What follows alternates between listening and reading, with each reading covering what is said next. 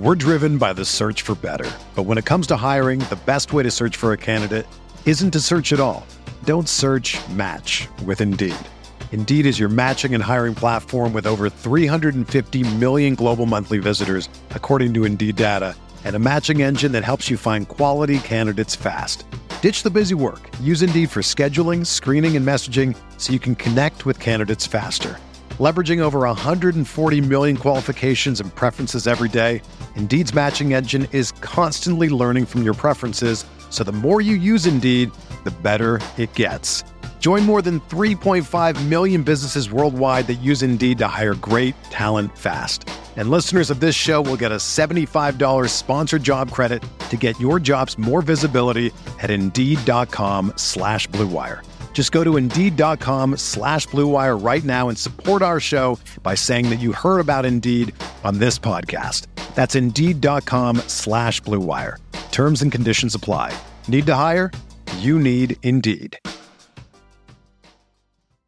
This podcast episode is brought to you by Coors Light. These days, everything is go, go, go. It's nonstop hustle all the time. Work, friends, family expect you to be on 24 7. Well, sometimes you just need to reach for a Coors Light because it's made to chill. Coors Light is cold lagered, cold filtered, and cold packaged. It's as crisp and refreshing as the Colorado Rockies. It is literally made to chill. Coors Light is the one I choose when I need to unwind. So when you want to hit reset, reach for the beer that's made to chill. Get Coors Light in the new look delivered straight to your door with Drizly or Instacart. Celebrate responsibly. Coors Brewing Company, Golden, Colorado. Arteta! What a strike! What a screamer! Zola! And a fantastic goal! Arsenal back in it!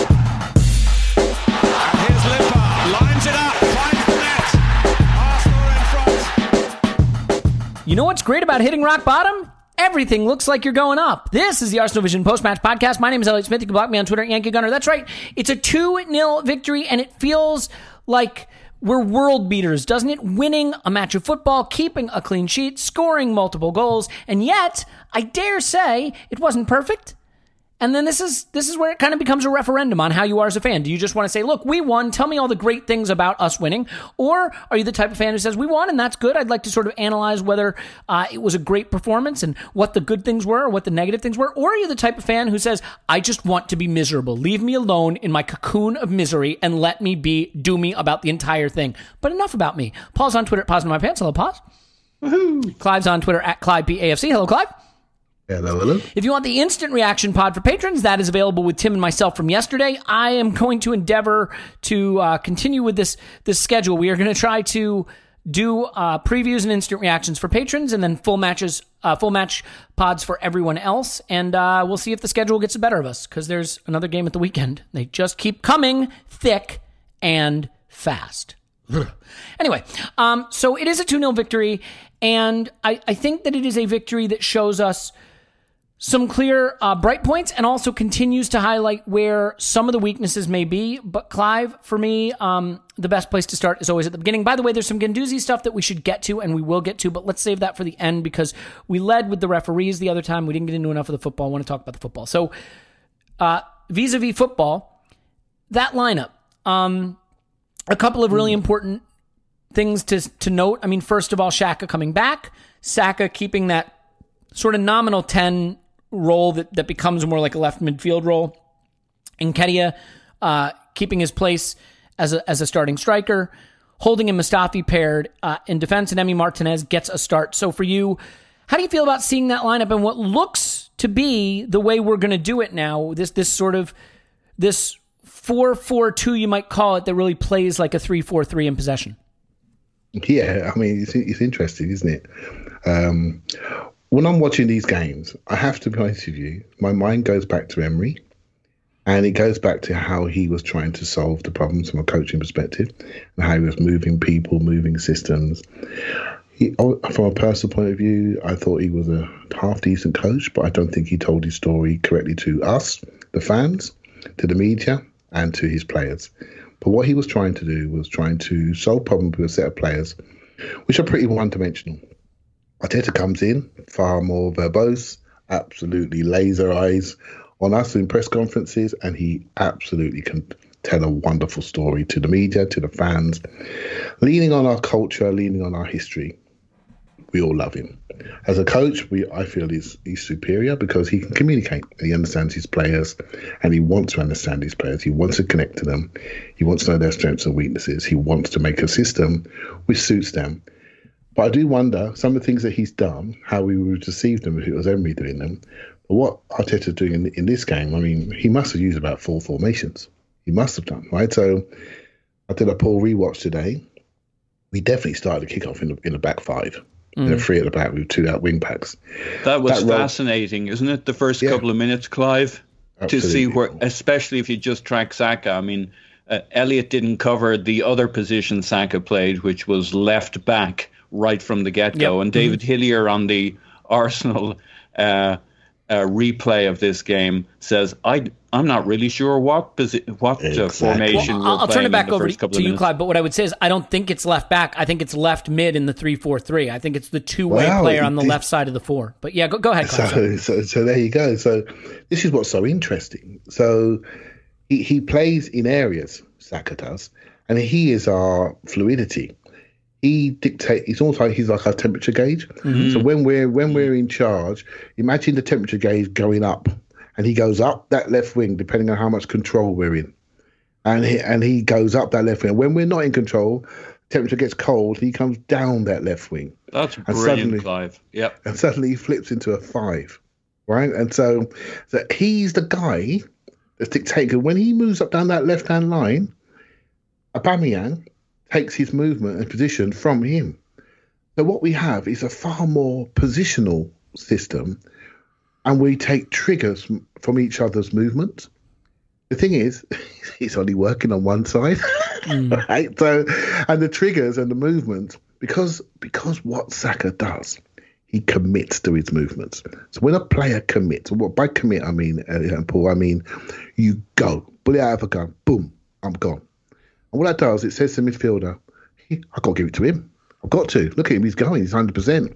I've got to give it to him. Because this is, this is his biggest trick, his timing, his movement, his explosion off the ball. And it makes it look as though he arrives with so much time and space because he's run to so, his timing when the ball goes to the player on the ball, onto his back foot, he's off.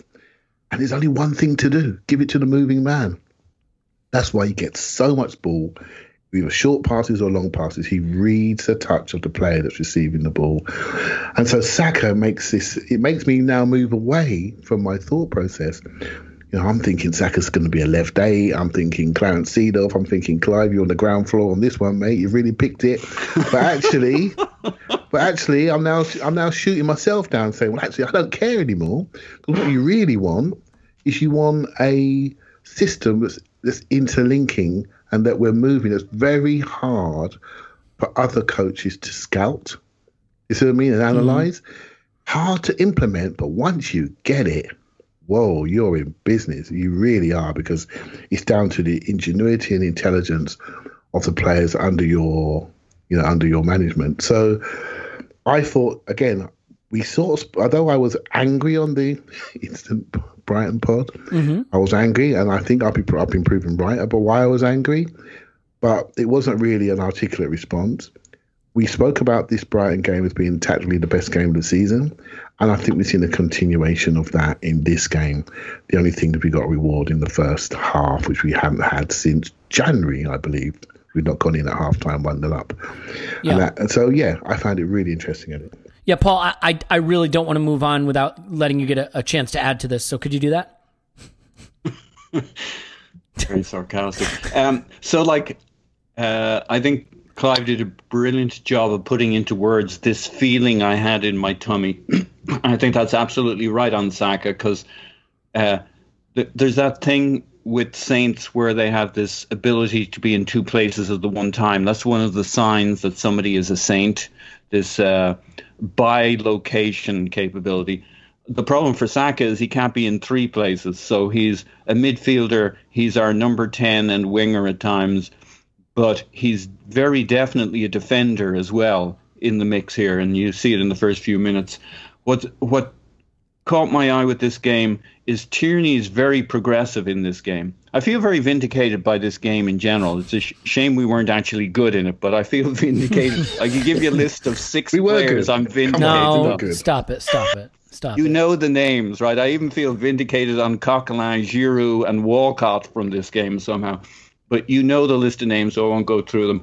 Um, Tierney, I thought was really good. He was our most um, uh, progressive player by yards. I mean, that ball over the top to Aubameyang, holy shit, right? There's only a couple of people who can cross in this team l- like they have a laser.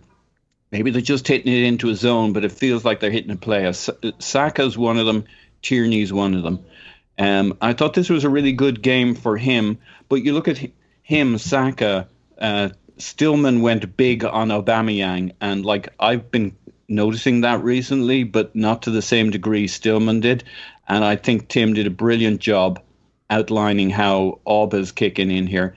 And then you got um, Xhaka in midfield. So you got three left lefties there between Tierney, Saka, and Xhaka, and, and like that's Stillman's other point is that we should switch, we should balance it out and get more creativity on the right side to get Pepe going with Bellerin, and I get that, but it's really hard to move a kind of a critical mass that you have over on that left side you saw in this game with Tierney, Saka, and Aubameyang and Xhaka. Like he delivered one or two delicious passes in this game, but we didn't have a lot else to produce from midfield. And I just think you have something going on on that side of the game where on that side of the pitch where all the interesting stuff is happening and that fluidity I, I always thought there might be a little bit of a challenge with the fact that Tierney and Saka are both kind of touch they're both lefties so it'll both take them to the touch line and you won't get that overlap but we've seen with Saka he's just so flexible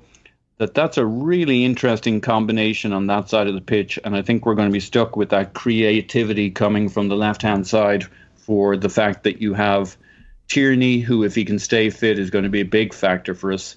Uh, Saka and uh, Aubameyang all coming from that side, and the fact that Xhaka is kind of, at least at this stage, unmovable. Anyway, Yeah, I mean, it, it is interesting to me because on the one hand, I think that there are some things that work really well. And look, I love looking at stats and analyzing data. I do think with young players, sometimes you can set that aside, just watch a game and say, does anyone pop off the screen? And Saka does. Saka has that talent that you just see it. You don't have to have watched football much. You don't have to know the stats. His talent is precocious and it just jumps off the screen. Um, it doesn't hurt that he has some service. I mean, Tierney, I think, passed to Saka 12 times in this game, whereas Bellerin passed to Pepe once. I believe it's once. It may be twice. And I just think Twice. that the yeah Twice. twice. Okay, so I mean, I think the way the buildup is working, everything goes down the wings, and it's not even really wings; it's one wing. And so, you know, you have Tierney giving it to Saka. Tierney, um, you know, sitting in almost like that that third center back, and and Saka able to come back, drift back, collect the ball, and carry it forward or get the overlap. And Xhaka's over there, and we know that Xhaka, the one look, Xhaka's one superpower is spraying balls to the wings. That's what he does well, uh, and he did that here. Bellerin, on the other hand, kind of had a nightmare, and in possession, it just wasn't working for him. He wasn't really able to release the ball well. His touches weren't clean, and whatever you want to say about Pepe, I thought he did some good things with his running and did some good things to try to get mm-hmm. involved. I- I don't think this was a bad Pepe game. I think that this was a bad. he worked really hard. Well, he did. I think it was a bad Ceballos and Bellerin game. And I, I think when you look at what's over on his side, Bellerin playing the right side of the four in the three four three, and and Ceballos playing the right sided midfielder in that three four three, and the influence and pass maps sort of bear that out. And and there's no passes to Pepe. And what's really scary to me, you look at Xhaka and you look at Ceballos who are in the middle of the pitch. There was not a single pass played to Nketiah in the center, not a single pass played to Aubameyang, and not a single pass played to Pepe from the center of the pitch. We just everything goes down the wings. And so, you know, we get two goals here. One is from great pressing by Nketiah. Really nice job pressing, closing down, being alert, and scoring. The other I goal I don't think he is, gets credit for that in a sense, in that a lot of people kind of seem to think it was just credit. like, yeah, I mean, that is, he moves to the pass Yeah, and he- cushions that to where like that ball can go anywhere, and he anticipates moves, cushions. Yeah, that was no, really no question. smart. I, I thought he did really well there. And then the other goal we get is a rebound off a free kick. But if you think about the other chances we created, and the one really clear chance in particular, which is an Aubameyang chance, I mean, it's a it's a goal kick. You know, and, the, and then there's the other one from uh, from Tierney, which is over the top. So a couple of long balls and a couple of um, you know rebound off a free kick and pressing. But in terms of the the build up into the the final third, that's where I still think there's work to be done. And I don't know if it's about deploying more resources there. I don't know if it's about trying to to get somebody to play between the lines. I still don't see someone who plays between the center, midfield, and the forwards to connect those spaces. And if you look at it, you know, Southampton outpassed us in the attacking third, 85 to 50. Um, you know, and and I think that that's that's still an issue we have to work on. So, Clive, for you, uh, you liked this performance. Do you not have some of these concerns that, from a build-up standpoint, it's still not not just wing dominant, but really one wing dominant? Yeah, so I must say I like the performance. I like the result. Right, so I watched his game. well, yeah, I love the results. I'd, I'd take I'd take 38 of them in a season. Thank you very much. I, I watched this result from behind my fingers. Right, mm. you know, literally, it was it was ugly at times. It was a tough to watch, and you know, I'm not going to sit here and say to everybody, "Yeah, this is this is a no brainer," because people can go back to my in-game tweets and see exactly how I was feeling. Right, so um, so yeah, we have a situation where we are very, very sort of wide dominated, but like I say, I, I'm okay with that, long as we execute. And we're executing on one side and we're not executing on the other. Now, I think we're developing some core principles, but we haven't developed them all yet. And the reason why we haven't developed them all, and Paul used the word flexibility, we haven't got too many Sakas and Aubameyangs whose game and their ability to move and how they take the ball on, how they manipulate the ball, they are flexible players. Aubameyang can play right on the touchline. He can play left back. He can he can drop off his centre backs, drop off his right back, receive it, turn around. He can go beyond. He can shoot from both sides. He's just awesome. He can shoot, you can just he's just he awesome. can shoot just from the centre of the box. He's an Saka absolute stud. Yep. Yeah, and and he plays every game, and he does more sprints than anybody else. And he's 31 years of age. Where can that guy get signed up? It's so important. Saka now, again, flexibility. Left back in the four, wing back, left eight, left wing. I've heard in training he's killing it as a number 10. The guy is a natural. He's played right wing inverted, not so good, but he's tried it. He's being developed. He's being rounded. I hope he's being rounded for us and other people. These players have got the ability, the physicality, the technical ability to receive the ball in different places and then do different things with it is where we need to go. And then we talk about some of the players that are struggling. So Xhaka is quite one dimensional, but his dimension is great. When he Is passes, it? to, Is it? well, so I'll tell you what he does. He gives us a physical presence. He gives us leadership. He gives us comfort. When he passes the ball, it stays past. Right? So we're talking half a yard fizzed in gives you a chance to use the pace of the ball to, to the person who receives it to set your man on his heels. Pace of pass is really important to continuity. Right? To good players. They want it fizzed in, they can do things with it. So Saka's one dimensional. In this Arsenal team, we need him. Where we are in our quality levels, we need him. And then you try. Then you're looking for another player next to him to be quite structural, and this is where Ceballos isn't structural because he's a, he's a bit more romantic. He wants to feel the ball. He wants to. Butterfly. Yeah, thank you, Paul. Yeah, uh, he, he wants to be around it. He wants to turn, flick it, to feel it. He wants to just stroke it, roll it over his foot. You, you know, I, I'm, I'm getting mad as I'm talking as I'm talking through it because that's not football, right? That's not football. When you want, you know, players today are fit. They can close people down. They recognise the patterns. As soon as you get go, when you're playing a two in there like that, it's got to go. It's got to move quickly. It's got to move quickly. It's got to. You got. It's got to be able to play through you, like like through you like water, and it just doesn't.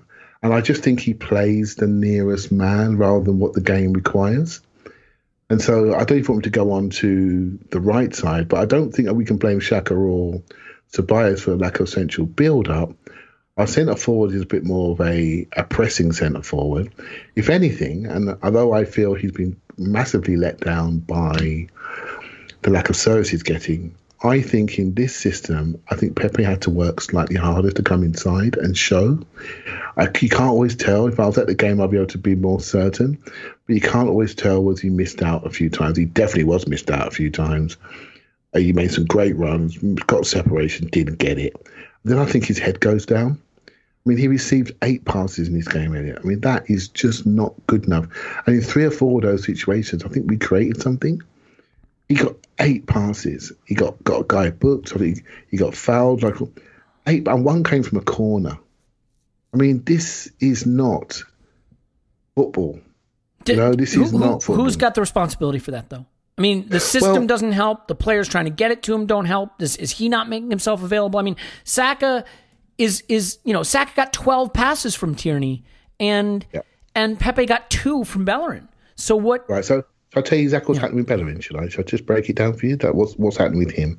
So when he's receiving the ball, he's not looking outside him. That's difficult.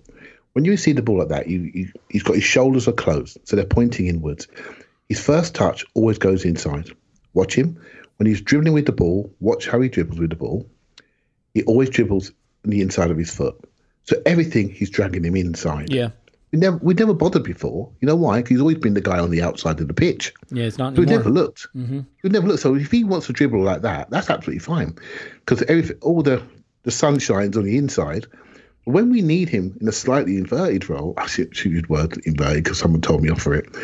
Tucked in role, we want him to see a triangle in front of him. Do you see what I mean? To spread out his vision, and he's closed. And what he's doing is he's going back inside. He's going back inside to Mustafi more often than not. And then Mustafi is having to play that ball forward. And if he, he doesn't fancy this, he goes across to Holding. He's quite comfortable on the ball. But gives it to Xhaka. He says, you know what, I'll go out to the left. And it, it, it's it's so it's so it's all down to technicality of your shape, your touch, how you how you close your body up. All you need to do is develop a pattern. Simple thing. Out to Bellerin. He's got to do it off one touch, straight out to Pepe, get in behind. Once he gets in behind, he fixes his man because he's now beyond. He's broken the line, and then Pepe can either knock it back to him and go for second phase, or he can do his one on one, knowing that the man thinks he, he might pop it off. So I've got to be cautious. What's happening, not happening on that side? It's a simple move. Goes to Bellerin, out either goes inside to Sabias on first phase, and Sabias flips it round the corner to moving Pepe, or you just go straight out to Pepe and you go second in two different phases. I don't sense an understanding on that side. I see a I see a right back that's lacking in confidence. I heard someone say he lost the ball eleven times in thirty three minutes. That's not good. That is shocking. When a fullback, your ball retention numbers, um, they've got to be on it. Eleven times, and I, I just I, I watched the game today. and It went on to the second half as well. It wasn't all his fault. People weren't running for him. He had nothing inside him to connect. And don't forget what I just told you. All his touches are on the inside of his foot. So what's he looking for? He's looking for that inside connection. What you just talked about, Elliot, the lack of inside connection from maybe Eddie at centre forward, and the lack of inside connection from Tobias on that side. So Bellerin was forced to do things that he can't do, which is push the ball to his right. He kicked it out three times, God say. He booed it out. Mm-hmm. He just can't do it. So when people, I know I had to go at him on the, on, it's not personal. It's just I can see the lack of layers in his game, and his game is now not charging up and down. And by the way, this is okay. Your job as a club and as a coach is to recognize that that player no longer suits to what I want to do, and I got to move him on. I got to move him on with two, three years in his contract because this room no longer suits him. What I mustn't do is keep going, keep going, keep going. This isn't about fitness; it's about technical ability. And I hear you guys say to me, "Oh, he's got great short passing." I've always thought, "Well, I can't see it." Do you see what I mean? Because I can't see Well, any to, short to be fair, under can. I can I just make one point? I, I mean, there is a big difference between spending the entirety of your career out on the touchline, overlapping players, and playing passes either back into a center back or inside to forwards, and tucking inside and essentially making up a, a, a, a midfield, a central midfielder, and having your passes be you know, from a different angle with two players and no, you know, and not the safety of the touchline beside you. Um, I mean, he, he is doing a very different thing right now after 18 months out, and he's he's not doing it well. I'm not saying that. I also think you're overlooking something, Clive. And I mean, your your analysis is always sharp and on point, but I think sometimes the obvious thing is what you miss. And in this case, it's it seems obvious to me that this is a Samson and Delilah situation. And it's just a matter of the hair being gone. Um, so you know, You know, you know, you know your point on the short path is absolutely right. Of course, you've been challenged with different things. However, when people, what people do, Elliot, and, and you know, you- you're not one of them, and neither are you, Paul. They look at his numbers and say, the "Oh, other bastards. what people do, they look at his numbers and they say, "Oh yeah, he's good at short passing," and I say, "Okay, let me have a look at that then. Let me have a look at the scenarios where you're good at short passing. Let's have a look at that, shall we?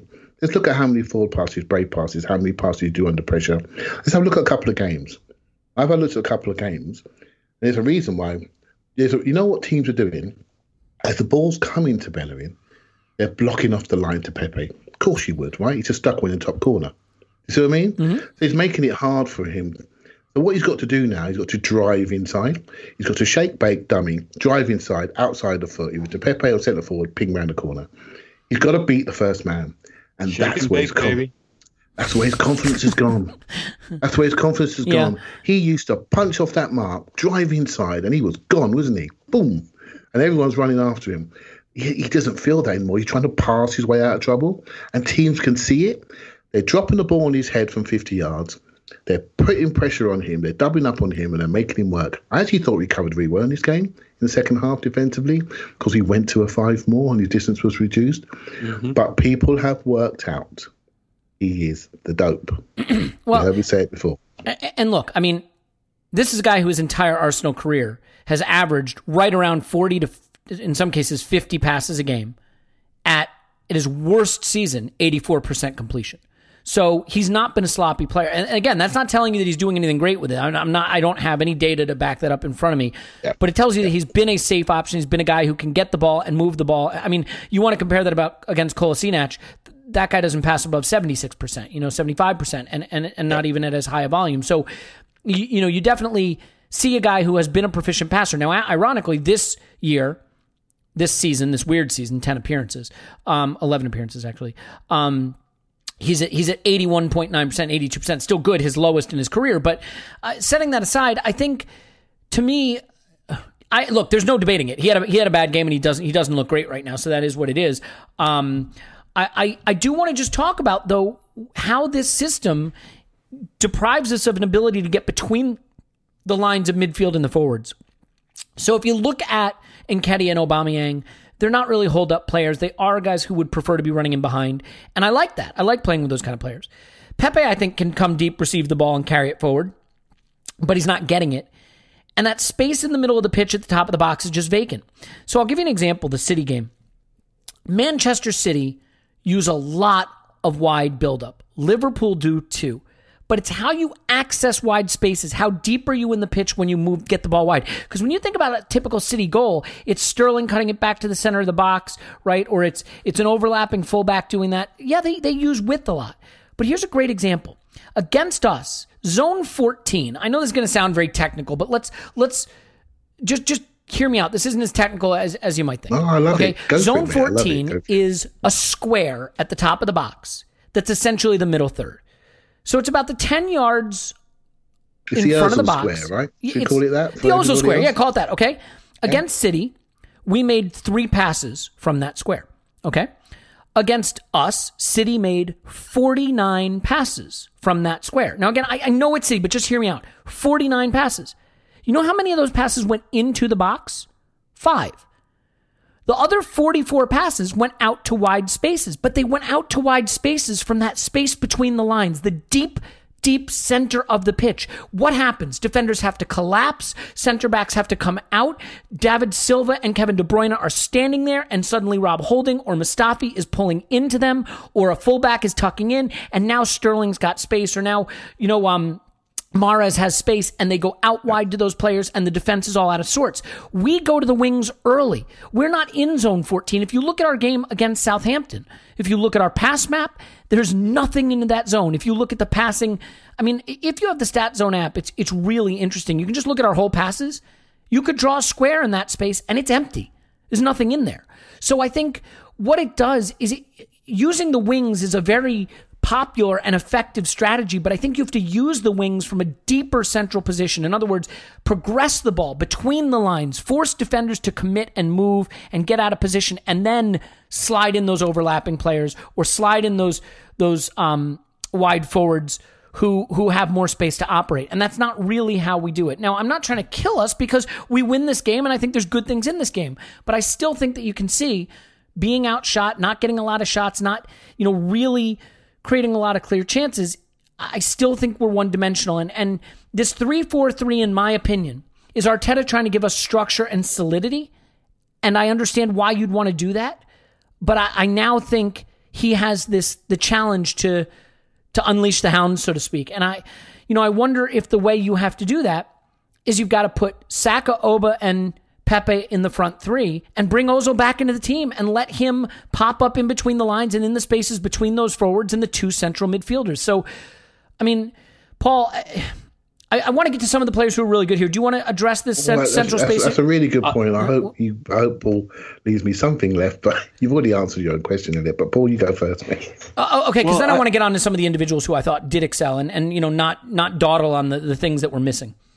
Yeah, I, I just quickly like to say it's clear we're setting up to play up the wings. I mean, we don't have even a third midf- midfielder.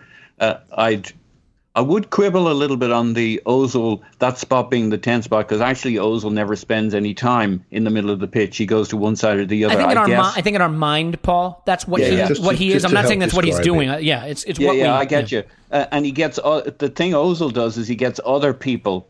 When Ozil plays, you do play in that area because he's the guy who creates the pass to the guy in that danger zone there, and it really is the the zone that causes danger for the opposition. But it's interesting that Emery had a phase where he basically played up the wings. We're now playing up the wings. The three at the back leads to playing up the wings. Yes, that's for sure. Um, Saka's, uh, as Clive pointed, is kind of our barometer. He's also where the fluidity of the game goes, and he's basically playing up the left. But it is interesting that they say he's killing it in training as a 10 because he's probably the next best thing to get us into that into the middle of the pitch. But we, you know, we we set up to play up the wings. We basically had two midfielders because our third midfielder was Saka, and we knew where he played. He played on the wing, up the wing, or as a fullback, or as a wing. It's like. Um, this, like it or not, it was the plan. It was. It's kind of not a failure. It's a success that we played up the wings the, the shame of it is we don't have two wings that would at least create the danger. But um, it, this is no accident, right? This is how Well, we set up to play here. And you know, Should, and Elliot, can Yeah, I'm, I'm going to turn over to you, but I, 20 just- I want to make one, one super, super quick point because the, the one other thing about playing it up the wings, though, guys, I think this is another thing that's maybe missing with those two central midfielders and no one in front of them.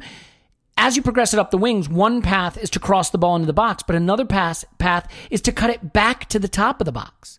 So, okay, get if you get it to the wings early, have a late runner. You know that's where you miss an Aaron Ramsey or what we think of as an Ozil. Maybe is where's the where's who's the guy at the top of the box? We don't. We you know what we don't have. We don't have vertical. We don't have Ceballos and Xhaka are not, not going to players do who that. ever and, get into the box. And it's the verticality, right? We, we, everything's on plane. When we get to the wings, it's Oba, Nketiah, and Pepe across the box. There's no verticality. There's no there's no second layer at the top of the box. So sorry, Clive. I know you're chomping at the bit to get to No, this, and okay. this is fertile ground for discussion. So keep it going. Absolutely, Vital. we should maybe do Vital. a we should maybe do a simple breakdown on this separately, a separate pod. But If there was time, we could you- do a rewatch, but there's literally no time. Like this is um what we're seeing. Elliot, You actually said it. With Man City, what they do is they they have control until they play in your half. So everything they're doing is like 25 yards further up than where we're starting from. That word control. The building blocks are not there. Our centre backs were playing against three pretty sharp players in long. I can't remember the other guy's name. Uh, Danny Ings and one other. And they were sprinters. Uh, Is that one? Obafemi, thank you. They are sprinters over the top, right? So we did you see any of them sprints in those games? Well, I was worried about it beforehand, so they killed them by staying tight, by dropping off. There's no pressure on the ball, I think only one or two times I see him look stretched over the top. So what does that do? That creates us a big gap between your last man at the back and your first man up front. Man City, what do they do? They squeeze right up, speedy centre backs, Fowler's in centre mid. we're going to squeeze you back. And so it squeezes us into that zone 14, and we can make our pressure there quick, sharp, bang, bang, bang. One could pass, right way to pass, we're in. Low cross, side foot. Right, so the word control, we haven't got those parts in our team yet that allow us to play control possession football from a much higher starting point. And when we do, I think then we will see a much more of a varied build up around the centre point of the pitch, as you alluded to. This is why in this game I was slightly, and I was unknown. I know that um, within these, you know, the Pep style positional system, they like to have one somebody on the left, somebody on the right. There happens to be Saka and, and Pepe. What's not happening is Pepe's been ruined out there and he's not touching the ball enough.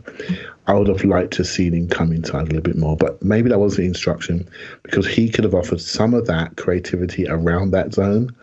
And I think it's suited to his feet and his skill set. But it looks as though he's playing to instruction. And I think that's why, Elliot, with Ceballos' stupidity and Bellerin's lack of technical ability and Pepe's disconnection, which is a byproduct, we are not seeing enough into that zone. And I, I think it's it's a style, but I don't think it's a, it's just where we are in our development at the moment, rather than a, a big issue. If that makes sense. Uh, yeah, and look, I also have to acknowledge that sometimes the way you play is a reflection of the opponent you're playing. Southampton like to press. We may have felt that we didn't want to have a lot of possession in the center of the pitch, getting pressed, you know, off the ball and and having to run back. This is not a team that does well running backwards towards its goal, uh, especially yeah. when your midfield is Xhaka and uh, Ceballos. So it may have been a decision to play long and quick up the wings or over the top to beat the press and not get drawn into making mistakes in the middle of the pitch. And and I acknowledge that sometimes you look at a game in isolation, you don't realize that there's another team playing, and sometimes what you're doing is a reflection of what that other team does as well. Um, also, what you also what you end up doing, and we all do it up to a point, is we all have this style in our minds of what we want to see, and the gap between what we're seeing versus what we want to see allows sometimes makes us impart our style and what should happen on the game without understanding the instruction. Yeah, that's true. And then we judge players accordingly. And you've mentioned this a few times, and you're right. We're just not there yet. We haven't got that player who can see if he's back to goal turnaround. Those players, we, we sold them. Um, we sold Iwobi, we sold Mkhitaryan. Those are the players to take it in those zones, turn around, take on, turn around, ping round, round the corner. It might not go to anybody, but they were the build-up crew. Yeah, and, so I mean, and we and, gave him away. Yeah, and, and, look, I mean, I hear a lot about Guendouzi. Oh, yeah, why do you love this midfielder? He's got no goals, no assist, no assist. But you look at Ceballos and Xhaka on the day, manning the center of our pitch, and 0.0 expected goals, 0.01 expected assists combined. So XG plus XA on the day for our central midfield. Once again, 0.01. And the, the only reason it's I harsh though, right? You, well, there's only two of them. Um, and yet, uh, there's, like we should remember a couple of other moments, like the Xhaka ball through to Saka that he crosses to Nketiah goal, but Saka's uh, a foot or two offside. That's a delicious ball through there. I mean, go go and re- refresh yourself in terms of how good that pass is. But the, when you've only got two players, uh, you're basically committing to other players doing the creativity. It, it, you it may be fairer in uh, across the season the point you're making, but I do think it's a little harsh on the guys in this particular game. Okay, sure. I, I just I just think it's it's the idea that that is still a part of the pitch that is not particularly um, contributory to the sure, way sure. Our, our, moves culminate, if that's You're not, not an overly wordy way to put it. So, but look, we're 36 minutes in, and uh, I have done a masterful hosting job of eliding uh, any of the positive performances from this match. Although we did sort of praise Aubameyang and Saka, who I think deserve it. Clive, can you um, can you give me a little love for Rob Holding, who 18 months out, I think there was a lot of worry. Is this a guy who's going to make it? What we need to be a decent team next season, other than a lot is we need William Saliba to come in and be peak Cannavaro, but we also need one more person to be fine. And maybe Rob Holding can be fine. I thought this was a good game for him. How do you feel? Yeah, I, I I picked him out the week before, did I, against um, against Brighton as one of my two on the rise. And I know he looked a little bit sluggish on the goal, But I my my expectations on him. The reason why I picked him in is I I, I thought he was done, mate. I really did, and he surprised me against Brighton. The first game back, you know, a lot of pressure on him. He surprised me.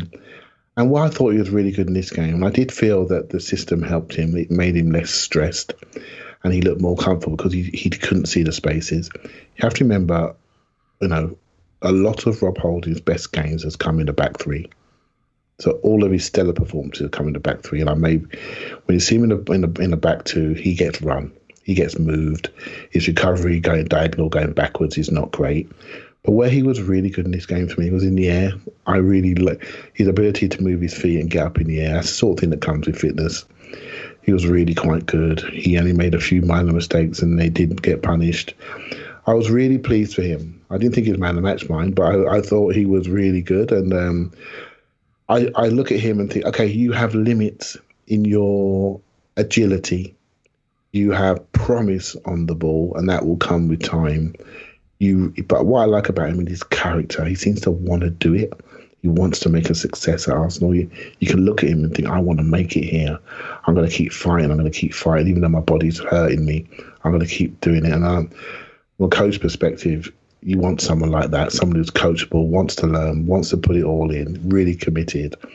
He's come in when we were on, you know, we lost a guy with uh, an injury. We lost another guy because he didn't fancy it. So he's got a two game suspension, cost us a game. And he's come in, barely a start in ages, and he's really done well. And I think it's a great shout that he's done well. And, but he's done it within an environment that suits him. If we want to be a proper adults team, we need to move to a back four. And I wouldn't feel confident, so confident with him in a back four consistently during the game to keep out the best fours in the league. I'm talking about the Rashfords, the Manes, the Salahs. I'm talking about those guys. It's no chance, mate. He can't run with them. Let's just keep it in perspective. He can't move with them. He can't run with them. And we need we need we need Saliba for that, and we need one other, and we need to go and buy that other player. And that's what we. If we've got aspirations, those are the athletes we have to stop, right? So if we want to play high up on the halfway line, those are the people we need to be looking for. People that can move, that can cover into wide spaces. So although I'm praising Rob Holding, I do see a limit. If I'm mm. Arsenal, I'm loaning him. He's he's we got him very early from Bolton. He's done well. He got in, got injured. His appearances for his age isn't enough. And we need to be fair to him. For us, he gives us comfort of having the fourth centre back or third centre back. We've got to be fair to his career and get him out on loan so he so we can see the level he can reach if he's going to be good enough or not. Yeah. Um I I think given the situation with our central defense, any signs of progress for Holding that show that he could become a competent uh, Premier League starter are are really really encouraging. I, I still think you know you look at at Liverpool or you look at City. I don't think you have to have great center backs. I think you need one who is a leader and and and can really excel, and another who is competent.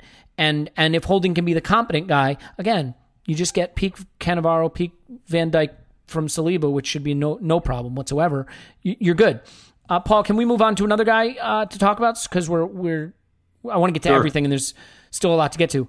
Um, Emi Martinez is not a player that I have super high hopes for long term. I mean, I think mm. Leno is our long term starter, and Mar- Martinez is a guy who, you know, sort of toiled away as a backup. But I thought he was really good in this game, and and one area where he was definitely better than Leno is his long distribution. Um, Leno has been really poor kicking along, sort of balloons them up to the halfway line, and we usually see it come right back to us. Leno has this arrowed sort of um, like laser of a, of a kick that goes a little further, a little straighter, um, and it caught Southampton out on a couple occasions, including the spectacular one to Aubameyang. So I, I thought that was a great feature of his game that varies our build up a little bit, and I thought he was certainly secure and safe with his handling and his saves. So do you think that he deserves maybe a little more credit than he's been given? Yeah, I definitely feel actually over the last two games that I've seen. It felt almost from the get go that Martinez has a uh, a long ball in him that Leno. I remember criticism of Leno's distribution early on, and I'm like, oh, it's a little early for that. But he really hasn't. He doesn't have any of the Edersons about him.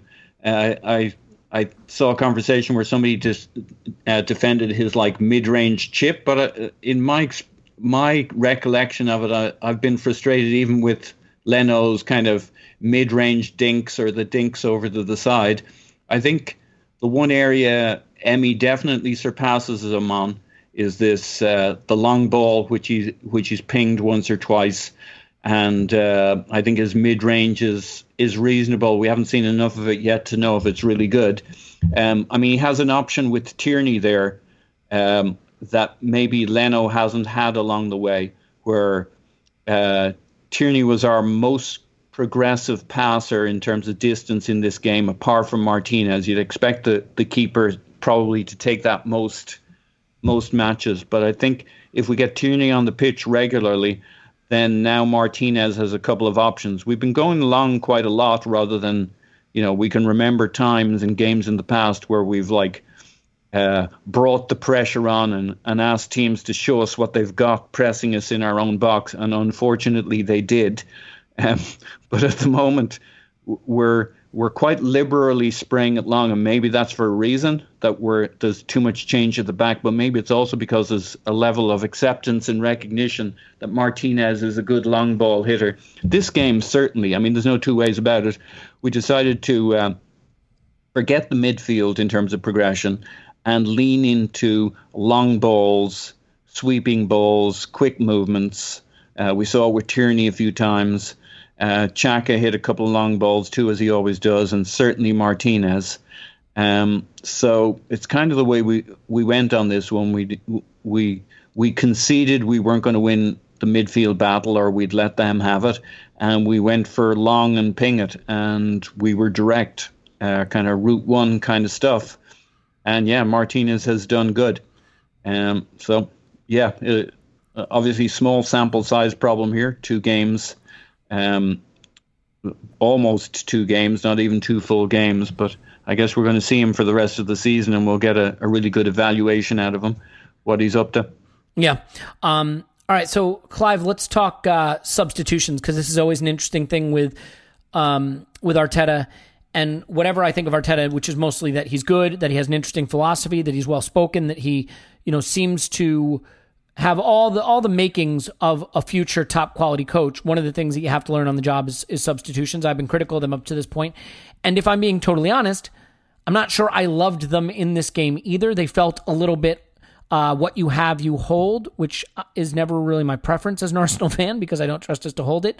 Um, but you know, one one of them he didn't have a choice. Obviously, Tierney cramping up having experienced what they call heat for the first time in his life. So he had to he had to step out, and, and Kolasinac coming in, and you know I, I certainly don't think Kolasinac is cut out to really play a role that's key in, in the buildup, and and we know that 100% already. percent passing. Um, yeah, no, they, take take the silver linings where they are. But so do you have a um do you have an instinct about the substitutions? I mean, obviously Willock comes in and scores off the rebound from Lacazette's free kick. Lacazette came in and I guess he took the free kick. That's something. What what, what are your thoughts on how he how he tried to change the game? Yeah, we got we got a couple of sort of standing nights in in Willock and Maitland Niles. They can come on and do lots of things, and I think you know if you're looking at like for like and you're staying in the same system, you're thinking, well, why is Willock so wide? Why did you bring on Nelson? Um, he didn't bring on Nelson this game. I didn't. I didn't really know. I heard Andrew say today they felt Nelson was, um, you know, maybe culpable to the second goal at, at, Brighton. I didn't sense at the time, but I was too angry at the time to sense everything. Yeah. Um, but Arteta made a real point of saying how well the subs did. And he was really pleased with all of them. He said they brought on everything I wanted, you know. And if you look at them, you know how they all performed. Uh, Lacazette maybe could have flashed a header in at near post. We did fine. Um, Maitland Niles give a lot of energy, and it's exactly what I thought should have happened at Brighton. He should have just come on 15 minutes. He should have come on at 65 minutes, and I don't think we lose that game. It's not because I think he's, you know, because I think he's, you know, an unbelievable player. I just think it's horses for courses. You've got a player that's running out of legs, you bring someone on who's got legs. It's as simple as that. Um, Classic came on was quite solid, and Willock scored the goal. So I thought the substitutions, you're, you're, hostage to your results, aren't you? You know, um, if if Southampton finds some and come back into the game, we're wondering about those substitutions. But and we're, we're asking for Ozil in, the, in zone 14. We're asking for all sorts of things, and the results dictate things. But I was quite pleased to see um, Maitland-Niles in particular. Willock, I wasn't sure what he was doing, but he's just got that. He's just got that knack. Got that knack, you know. Clive, can I say something on Willock? Yes, mate. Go ahead. It, it, it's a for some reason I ended up adopting him along the way. I thought he was really. I think he did exactly what he was asked to do. He's actually the first sub we bring on on 63 minutes. Pepe, as as I think we've intimated, wasn't doing too bad, but that's not the same as uh, uh, you know. Good subs are subs that anticipate the problem you're going to have. Yes, And- absolutely, Paul. Pepe was not going to get better, was he? Really? no. time? And it wasn't that he was doing bad. It was that Bellerin was getting all the pressure down that side.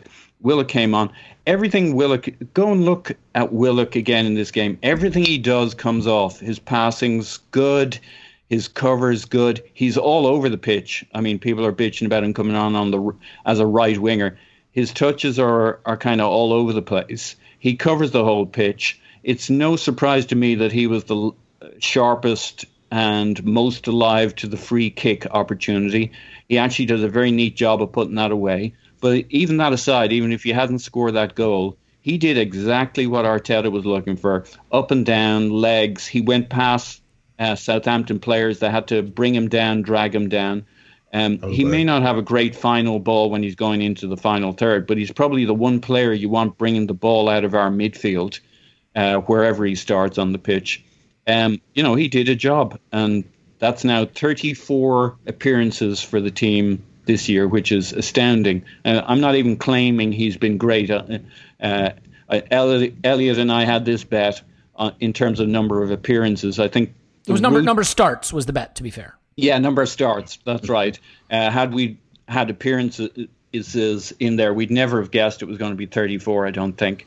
Elliot's point, I think, to to summarize it was we were overrating him from preseason, and I don't disagree with that. I think he's actually kind of underperformed what I thought he could. Not the same as he doesn't bring value when he gets on, and uh, you know he's 20 big frame that he hasn't grown into, so I think there's upside there. But I think as a sub, three managers now this season have leaned into him as Mister kind of. Uh, I mean, like, he can do it all. He can literally yeah, he can do, do, it a bit of everything. well, wait a minute. he Apart- can't apart pass. from the finishing No, when, when I when I say that, when I say that, when you're you're in a game, it's 20 minutes to go, 25 minutes to go, and you've got a problem, and you bring on someone that's tall, leggy, two way, can drive, can score. T- okay, He's but can, can, can, just really you quick because I, I But, th- but- this but is where I think will say that. Okay, uh, go- go but ahead, what I will say, uh, I'm I'm talking from a coach perspective. That doesn't mean you're going to guarantee performance because I did watch the game versus uh, I'm not sure which was it City game where I thought he disappeared up his own Well, what, what, what about Brighton? I mean, we brought him And on, and, and, and I think it was a he, he didn't kill the game, but the subs, including him, did. Yeah, exactly. It wasn't his fault that he was brought in in that situation. It should have been somebody else. So, but I do understand why he gets used, and he's a player. I, I, I, he's a player that I sort of struggle to read. But just because I struggle to read him doesn't mean there's not a player there, because other people are reading him. All the way through his career, I struggle to read him. But he keeps getting ahead of people, getting ahead of people, getting ahead of people. He's playing for England young under 21s. He's getting in. He's doing well. He's well thought of. And so I've just got to sit back, you know, I struggle and just say, you know what, I don't read him perfectly, but I can see why coaches pick him and use him. Although I'd love a little bit more consistency, obviously, but we have, we have to remember that he's still 20 years of age. Mm. Yeah. So I think I think what I would say is I you know I, I am a Willock skeptic still a little bit, but a midfielder who can score goals gets patience because not many of them do it, and God knows we need it. I don't know that I see his ceiling being as high as some people, but I do know that he does score goals. in the admittedly, this goal is it's hey, it's a rebound off a free kick, but he has he has that instinct. He has that instinct to get to where the goals are and score them and run past a, a, a player and get into the box and score. And I, you know, I mean, he's not Aaron Ramsey. He's not that caliber of talent. And I, I think you say, well, he's still young. I think even at this age, Aaron Ramsey maybe flashed a little more talent, but a midfielder who can score goals can get a little more patience. I fully acknowledge that. And using him now, when our season is probably washed anyway, and you get a chance to really get a little more information about who he could be, I'm fine with it. I just haven't seen the top end talent yet. Um, look, there were chances. He may not be yeah. Aaron Ramsey, but he could end up being a Ray Parlour for us. Mm. Do you know what I mean? As he develops, you know, hardworking, absolutely critical team player that tucked in I- from the right hand side and drove forward, and The- things the- happen.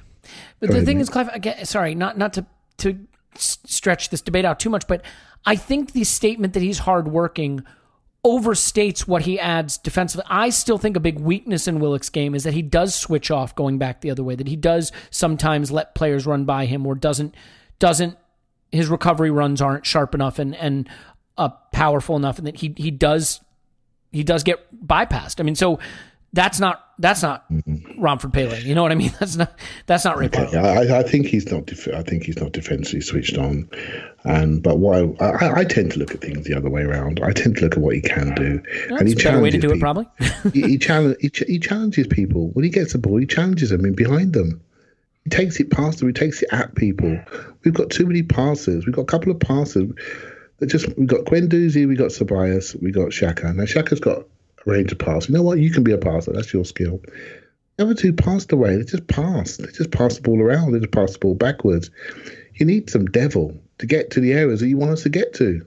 And I'm not saying he's the answer, but I, I'm encouraged by what he tries to do. And if he's got the confidence to flick it around the corner and drive at people at that age, that's good. That's a good thing. You're absolutely right about his negatives.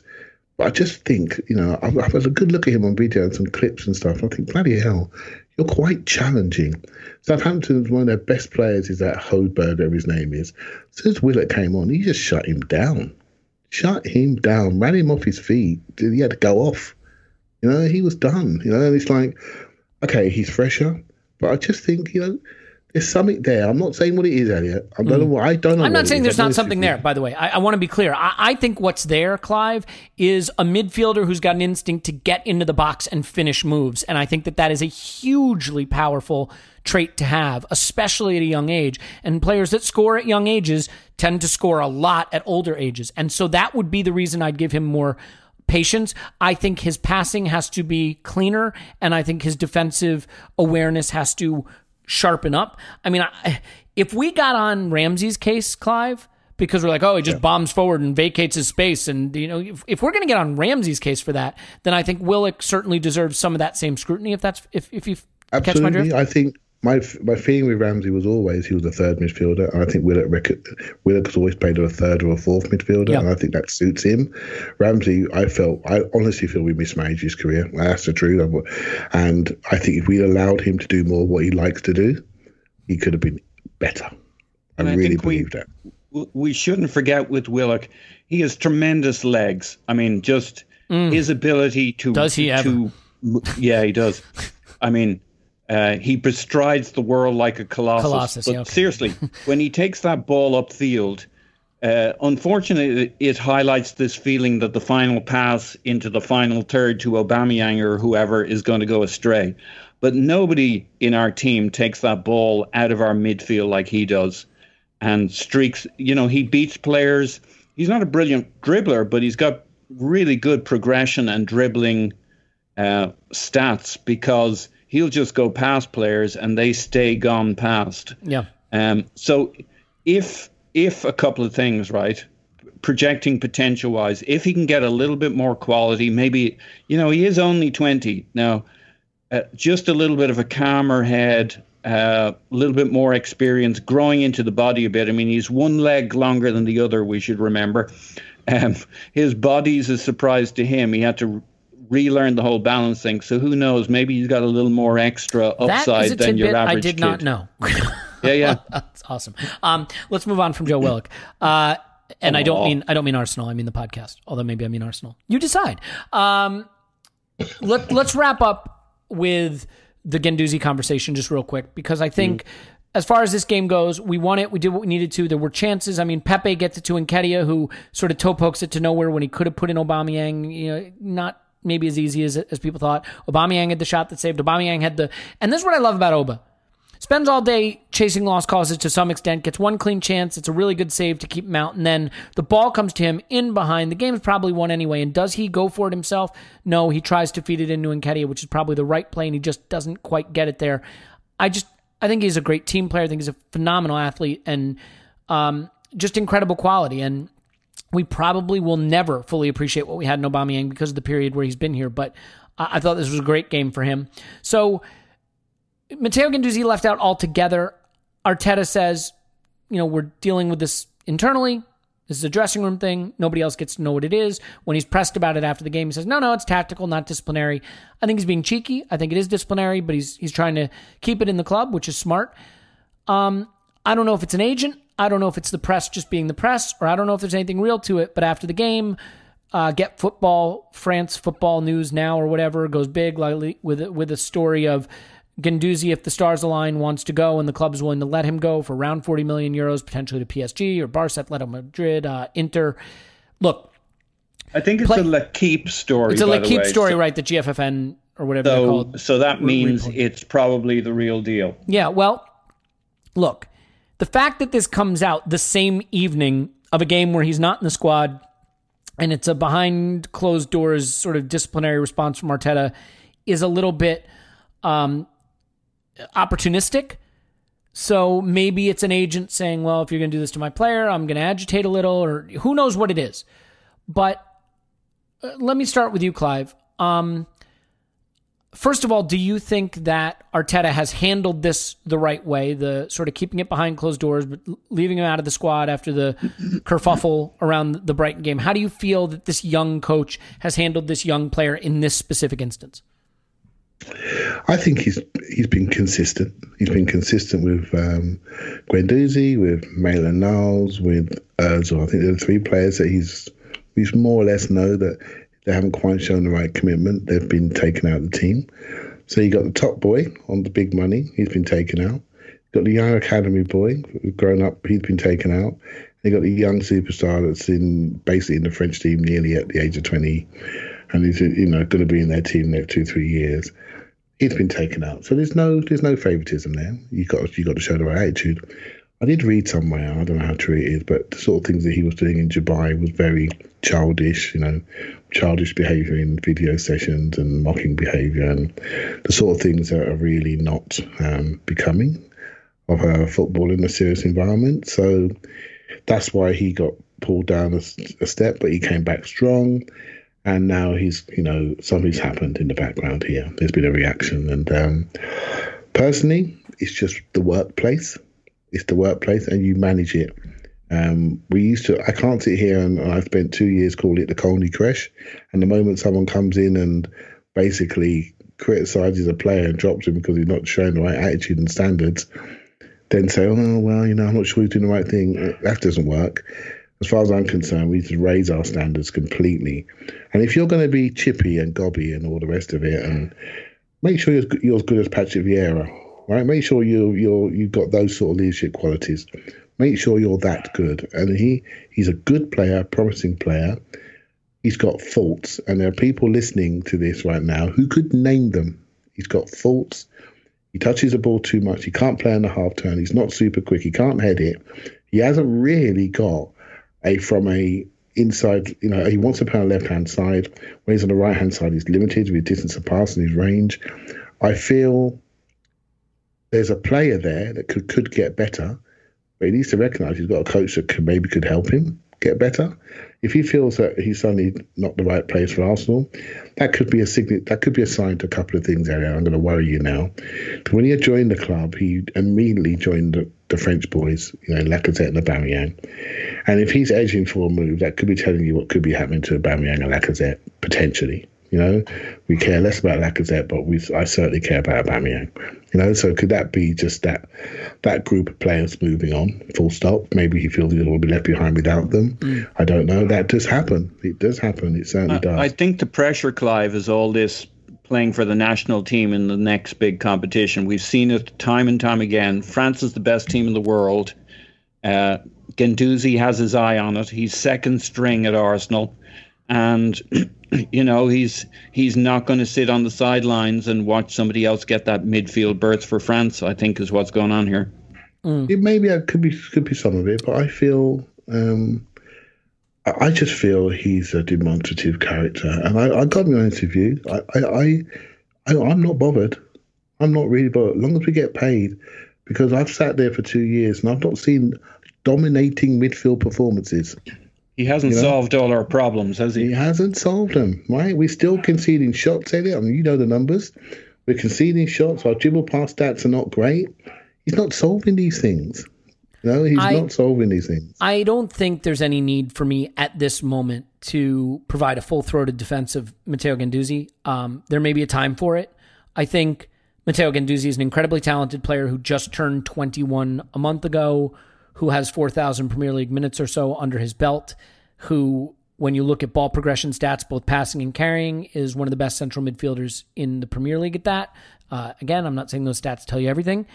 I said I wasn't going to provide a full throated defense. This is a, a partial But you're throated defense. Um, I think He's the a issue- great player. Look, he's a 20, just turned 21 year old kid who's come into a really tricky time at Arsenal, played a lot and played pretty well. He's had some games that he's taken totally by the scruff of the neck. And to do that at that age, I think indicates a very high ceiling. Every player can be sold. Every player. Yes. If you come That's into Arsenal with a check that has the right number on it, you can have you can have Saka. If you want to give us 80 million pounds, Saka's yours. I don't care. There are no sacred cows. The players can be replaced. You just cannot sell for less than their value.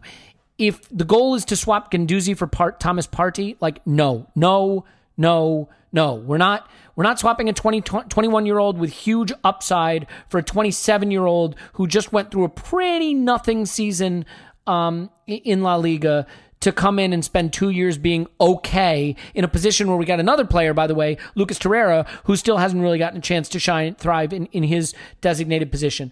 I think where Matteo Guendouzi should be playing on the pitch and how he can thrive on the pitch is one thing. What what I do think is curious, Clive, all of a sudden in the wake of this, in my mentions, a lot of it is he's a disruption, he's a problem, get rid of him before he destroys the, the dressing room, get rid of him before people notice he's a problem. And here's what I don't get. Emery picked him, Arteta picks him. We know they're willing to bench guys if they don't work hard. We know Maitland Niles got benched. We know Ozil got benched. Guendouzi continued to get picked. There's no suggestion he doesn't work hard. There's no suggestion he doesn't train hard. The coaches are picking him, which I think is an indication that he does have the right attitude. He is precocious. He is a big brat. But being a big brat doesn't mean you're a disrupt. I mean, Cesc Fabregas was a brat. Now, don't get me wrong. Matteo Guendouzi's no Cesc Fabregas. But, Clive, is the fact that he's a brat on the pitch why are we presuming that that means he is a bad teammate or a bad? I mean, the coaches pick him for a reason. We know they're willing to put, put people on the bench if they don't work hard, and Guendouzi gets picked. So, what, what reason do I have to believe that he is somehow not a, a good kid or not a good player just because he's a bit of a brat?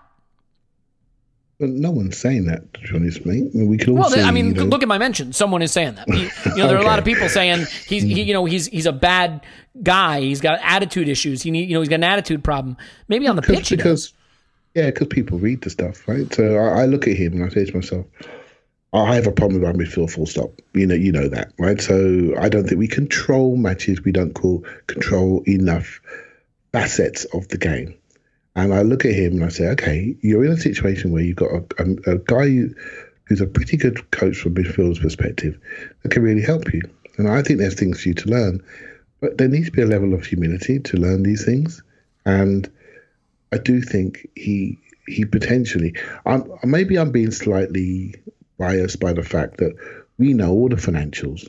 We know where we we know we need a rebuild, and subconsciously I look around the squad at opportunities to to make money to rebuild, to, to create those pillars to allow other people to flourish.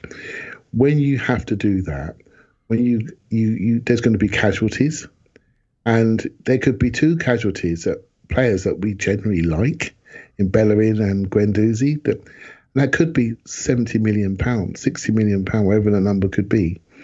Now, there's that's all upside for us. Now we've got ourselves in this situation. We've got ourselves out of Champions League.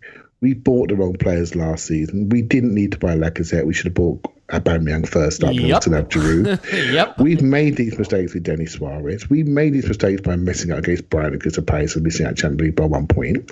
So now, because of that, I'm looking around at Guendouzi's. Well, I've just spent five minutes talking about Joe Willock and how good he could be.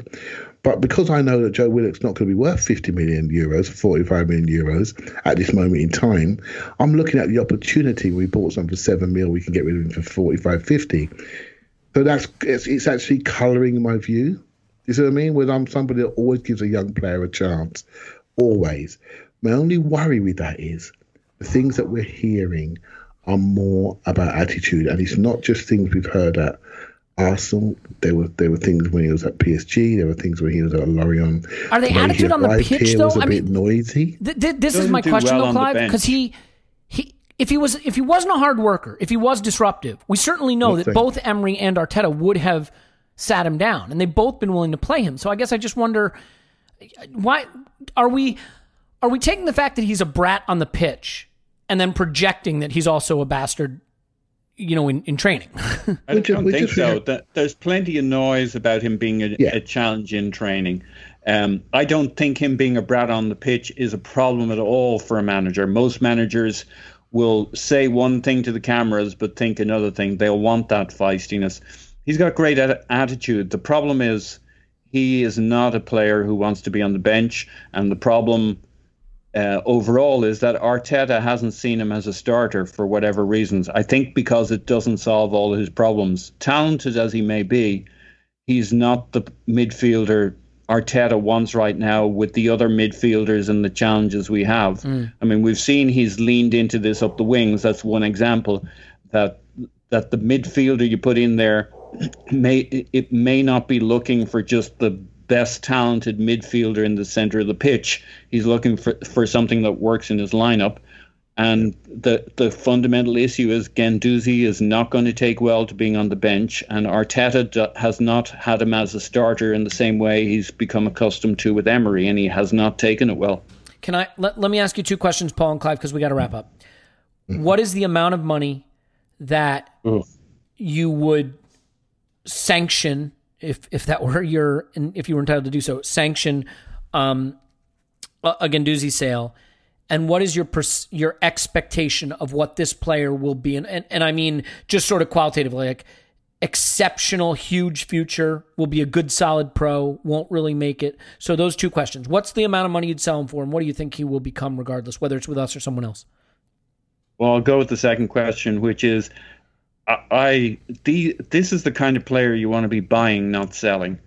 We already have him. I think it's kind of a bit of a travesty that we haven't. Look at some of the players we may be stuck with who might be working within the system, versus uh, the kinds of players you want to go out and get. The this is the player that if Mislintat had brought in, and I guess this might actually be a player that he had something to do with him coming in, um, you'd want to hold on to. Wh- What is a reasonable fee for him? Um, if we got 30, uh, the thing is, uh, here's a pre COVID number. Who knows what the market's going to be? I would say if it's 30 million, I'm disappointed. It's got to be 40 million plus. Uh, Post COVID, maybe values will get adjusted downwards. Who the fuck knows? But pre COVID, 40 million plus, I guess. But I don't. I wouldn't want to sell him. Yeah, I think you said the most important thing. Where we are in a rebuild, this is the kind of player you want to be acquiring, not selling. I- I mean, get rid of Xhaka, get rid of Luiz, get rid of Mustafi, get rid of Lacazette, get rid of these late 20s, early 30s, nothing players who aren't taking you anywhere, and keep the players or buy the players whose upside suggests that if things go right, you have something really special. But, of course, at a certain price, everybody's sellable. I do think if if it starts at 40 if it's 40 million or less it's not it's a non-starter. Above 40 million depending on what post covid um uh, prices look like maybe you have to start to think about it. But you do look at it and you say all right if i gave you 50 million pounds and you had to hand it to raul and i had to say do you think that the club is going to get it right some people say yeah i trust the club to do it and some people say they don't.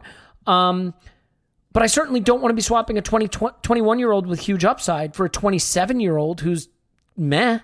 That that's not a move we want to be making, especially with the time horizon we have to get better. We're not going to be great next season. We're not. You know, you never know. Things go crazy and you somehow wind up top four, but we're not going to be great. So shoot for a team that can be great in a few seasons. Um, so I think you make the most important point, Paul, which is this is the kind of thing we want to be acquiring right now, not not moving on from. For me, I think his ceiling is a star. Now, you know what's hard, Clive? I don't know that anybody really knows how to evaluate central midfielders. I don't. I mean, if I said to you, who are some of the best sort of central midfielders in world football? They're not guys that score. They're not guys that assist necessarily. They're not guys that defend a ton. You know, they're not. They're not Kanté. You know, and they're not Kevin De Bruyne. So what are they? And it's funny because when you look at the chart that's been going around Twitter of him being one of the best progressors of the ball among central midfielders, there's a lot of players on that chart. They say none of these guys are good because we don't really know. I mean, is Henderson a good player? Yes. How do we know? You know what I mean? Because he's on a good team. But like if Henderson What was on, does. if Henderson, What I'm saying if does. Sa- if Henderson was on Southampton, would we even notice him? You know what I mean? So I, I don't. he These are players you don't Sunderland. notice. He got noticed at Sunderland and Man United and Liverpool were looking at him very closely. He ended up at Liverpool. So Well, I mean, it's Barcelona, Inter, Atletico Madrid, and PSG looking at Guendouzi. Yeah. To be fair, so And- all right, and all I- right, and gi- I'll give me your answer though. What, what's your answer to yeah, the question? can I? Yeah, please. Sorry. So, well, I can could just um, keep talking. That's always an option. So yeah, he's not going to go down. And you know what? I look at him. I think he's probably more like developing into a, a Toni Kroos type midfielder, right? So Toni Kroos used to be a ten, and Elliot, I've sat here and you said to me, you know what, Gwen Guendouzi could potentially play as a ten. You said that more because of a pressing ten and his personality to get on the ball, and the reason, and also I think being a slightly one up, one layer up, if he wants to go dancing around like he does, he needs to be pulled in closely sometimes. If he wants to go off dancing, then it's it's it's fine because you're not leaving the team open. So we played him as a six. He did he did quite well as a six actually, not too bad. Yep. Um, it's not really. he- A lone six. A Given the six. responsibility, then he doesn't have to work out where he needs to be against somebody else. He Yeah, knows it's his job to, to. stay home. he had to stay within that zone, that middle zone, and, and see people to left and right and get his distances right. So I think that forced him to be disciplined. Rather than you play him as an eight, he goes off.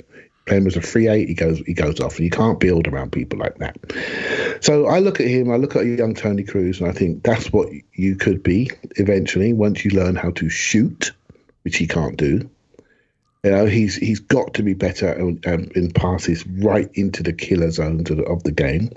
But I think the way teams play abroad, when people drop off and then you just got to move the ball and look for opportunities. If you think back to that left zone pass from him to Aubameyang against Spurs, that's a brave pass. That's a good pass. That that shows you a bit of stardom there, right? But now look at the squad. It's all about squad management. Look at the squad. You say. Say if, say if Arteta looks at Torreira and says, you know what, I fancy Torreira and Xhaka at my base, I might add one more. And I look at my attacking midfielders and I think, well, I've got Saka, I've got young called Smith Rowe coming. I could invest in there and get a true attacking midfielder. And I feel sometimes with the system that we're playing, this kid might just fall between the cracks because we, we, what is he at the moment? We can see he's got talent, but what is he? And we're not quite sure where he fits in this system. So he could find himself just slightly on the outside because the style that we want to play doesn't suit him. You know, as soon as Xhaka's come back, bang, he's in front of the back four. That's not him. You see what I mean? Mm. He could play. Tobias is not here for the future, but we've all seen Xhaka and Guendouzi play together, and that doesn't fill us with confidence because we know he's not athletic enough. Right? So if it's Guendouzi and one other, and Xhaka goes, then let's have a chat, shall we? But we don't win without Xhaka, so that's a bit of a risk. And so we're developing the player, much like Willock. We got this player, a couple of players. We're not. We're, what are they? We can see they're good, but what are they, and where do they fit in the midfield structure of an Arsenal team, which we're still learning about? And that's why that conversation about him going is a valid one, because it's squad management. Yeah. Uh, look, I actually do think he's a player who could have a future further up the pitch. He likes to step in front of a pass. He likes to intercept. He can step past a man. He can make the pre-assist pass, the the dagger ball, you know, in behind between the center back and the fullback for the for the winger, the fullback to run onto. I I think he's got it to play higher up there. I agree with you that we don't know who he is yet necessarily, and some of that is down to having played in a team for most of his Arsenal career under Emery, where the system changed every single day. You know, and that's very hard for a young player. So But can you see Arteta moving towards that? It's the same scenarios. He's a flexible coach. It's what people do. I, I argued this before. It's okay to be flexible, but maybe what Arteta's doing, I can always hear Tim shouting in my ears. What Arteta's done is he's created a base, create base That's what you need, yeah. base structures. that's what you need. then he's starting to move. right? So he's creating a base. This is how we are. This is how we live. This is what we do. This is where I want to be flexible here, but I need you to stand still here. And he's developing that. And I, and I do feel that word flexible, we're going to use it a lot more in the next year or so because I think that's where we're heading. Yeah. Let's leave it there. Um, we covered a lot of ground and we're going to be recording another podcast every Like freaking Willock. day. Yeah. Oh, you know, Let's not go back there, Paul. Just, just stretching my legs there. Yeah, like a colossus. Paul's on Twitter at Positive My Pants. Thanks, Paul. Clive's on Twitter, Clive PFC. Thanks, Clive. Thank you very much. My name's Alex Smith. You can block me on Twitter. Yankee Gunner leaves five star review. Write nasty things about Scott and Tim in the comments. Uh, we will pick this up after the Sheffield game and before the Sheffield game and all around the Sheffield game and on and on and on. All the football happening all the time. In any case, I hope you're doing well. Hope you're hanging in there as the world continues turning for the time being.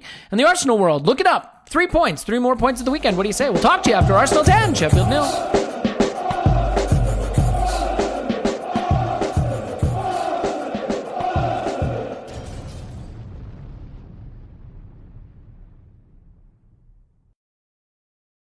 Everyone is talking about magnesium. It's all you hear about. But why? What do we know about magnesium? Well, magnesium is the number one mineral that 75% of Americans are deficient in. If you are a woman over 35, magnesium will help you rediscover balance, energy, and vitality. Magnesium supports more than 300 enzymatic reactions in your body, including those involved in hormonal balance. From functional medicine doctors to mental well being and female hormone experts, we all know that magnesium is the one mineral to improve all aspects of well being and health. But which one? Magnesium Breakthrough from Bioptimizers, the trusted choice recommended by leading experts with seven best absorbed forms of magnesium to ensure your body receives the support it needs for overall well being. Go to bioptimizers.com slash balance today and use code BALANCE10 for 10% off. Support your journey to wellness at B-I-O-P-T-I-M-I-Z-E-R-S dot com forward slash balance. Magnesium Breakthrough from Bioptimizers, your foundation to optimal health and vitality.